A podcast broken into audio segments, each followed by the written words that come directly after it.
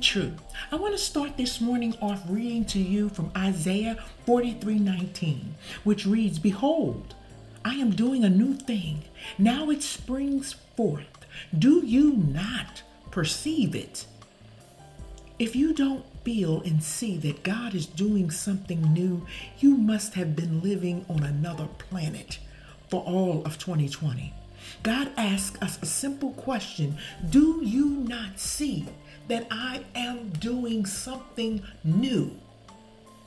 If you do see that God is doing something new, but don't quite understand what it is He's doing, let me continue reading the verse to you as God continues by saying, I will make a way in the wilderness and rivers in the desert.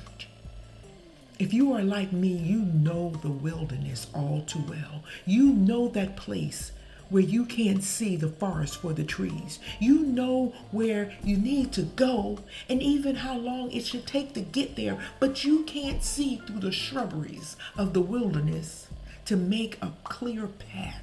Well, God is saying, don't worry about it. I am about to make a way for you.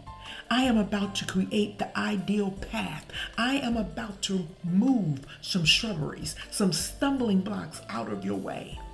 And for those that have been in the desert, who have been thirsting, who seem like they are dying daily from dehydration, those who can't seem to find what is needed to quench the thirst that they have.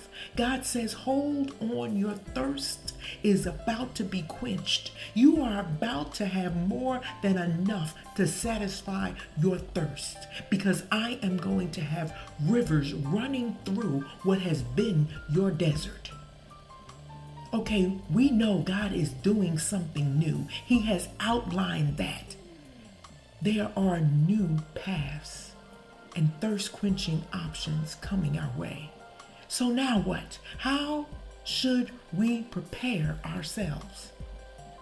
We have talked about this before. We know new is coming. What we don't want is for new to arrive, be dropped in our laps, and not know what to do with it. The real problem is you don't know if what is coming has an expiration date. So you need to prepare now so that you can be ready to receive and be productive with the new. Prepping for the new will require number one, that you pray for direction. Number two, write the vision. Number three, pray over the written vision. Number four, revise the plan after hearing from God. And your final step as you wait in preparation for what God is doing is that you keep praying, you keep praising, you keep exalting His word so that when the new comes, you'll be prepared. And in your preparedness, you will be surprised at how productive you are with the new that God is bringing. Remember, when you start your day with truth, blessings throughout the remainder of the day is inevitable.